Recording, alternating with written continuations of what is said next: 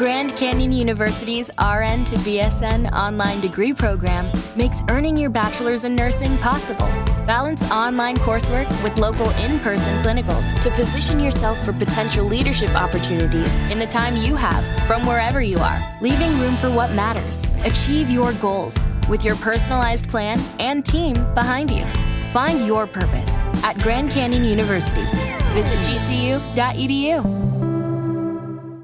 Star Wars 7x7, episode 1199. Today, the Grey Jedi debate has been sparked yet again by an IMAX display. We'll talk about that, which is remarkable in its own right, but I'll get to it. Punch it, Chewie. I'm Amy Ratcliffe with Lattes with Leia, and you're listening to Star Wars 7x7, the only daily Star Wars podcast.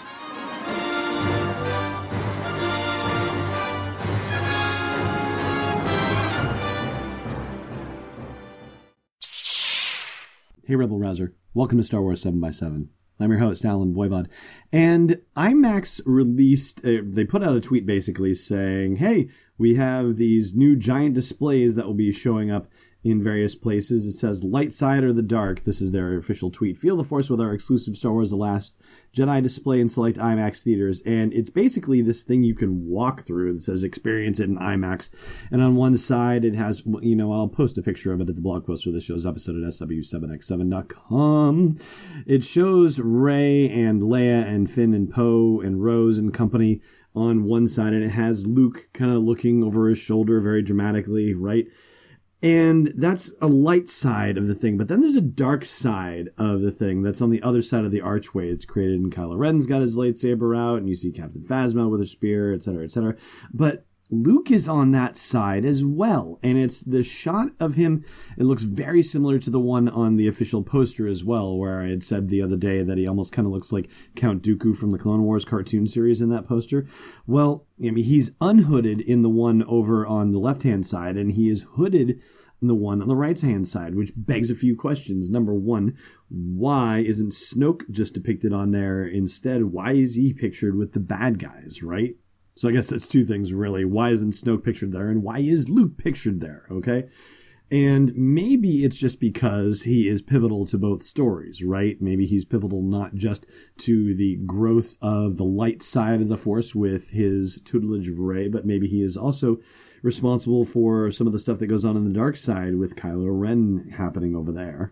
But this display has caused some people to ask whether Luke Skywalker is a gray Jedi. Now, if you've never heard of the concept of a gray Jedi, it is something that is no longer canon. It was something that existed in legends. And according to Wikipedia, there are two meanings for this. It says, first, it was used by Jedi and Sith to describe Force users who walked the line between the light and dark sides of the Force without surrendering to the dark side.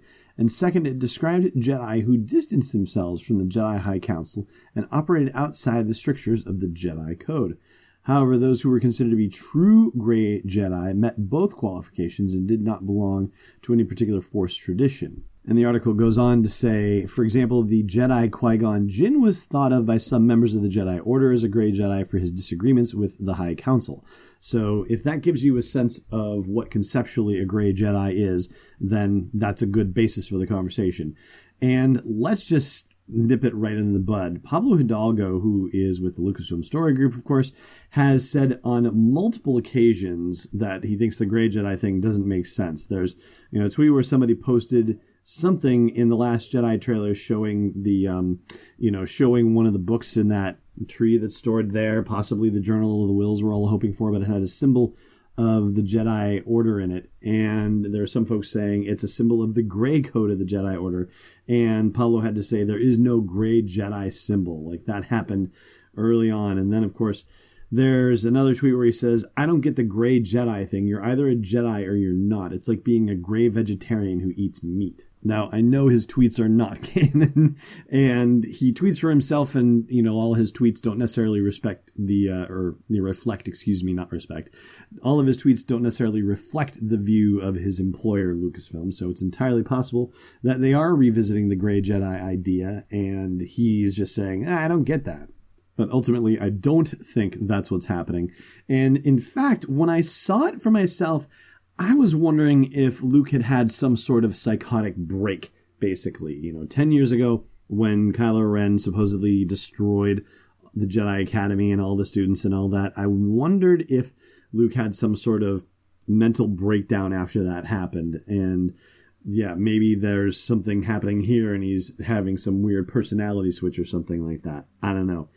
You know, the way that Snoke seemed to have Rey under control with some sort of force power made me wonder if mind control was a part of this too. So then, of course, you could get the crazy twist of, holy cow, did Snoke somehow get to Luke and basically mind control him somehow? So that way Luke was the one who actually destroyed the temple and the blame or credit, if you will, was just passed on to Kylo Ren?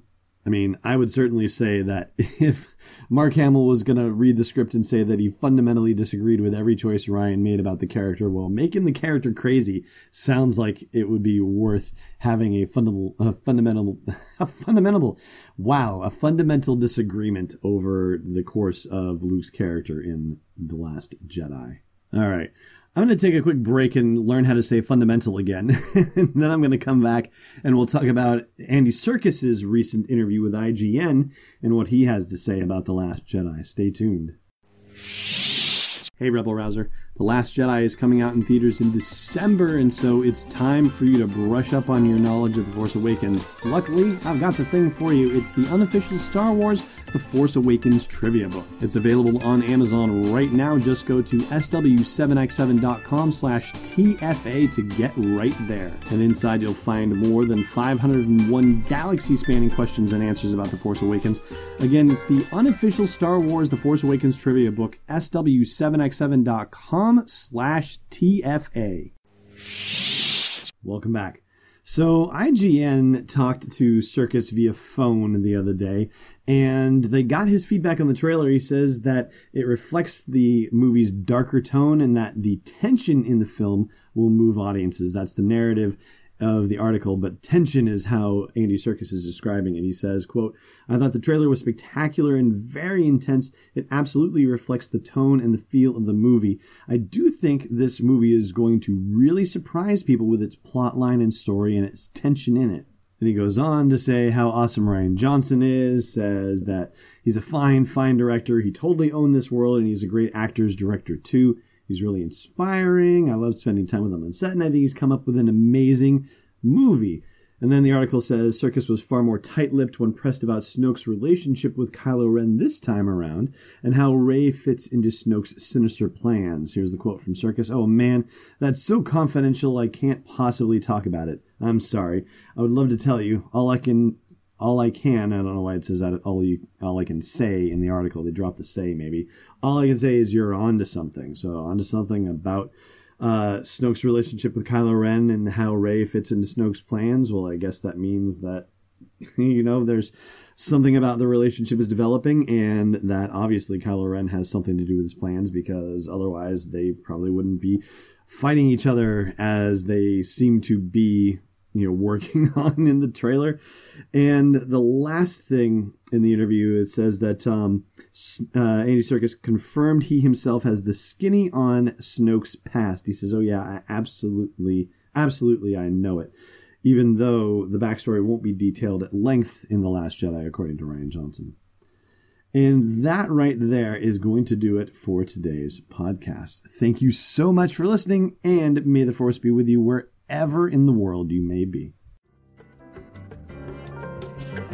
Thanks for listening to another episode of Star Wars 7x7. And hey, before you force choke your captain, check out SW7x7.com for show notes, links, photos, videos, and more. And if you like what you've been hearing, support the podcast at patreon.com slash SW7x7. It's not an apology, it's destiny unleashed.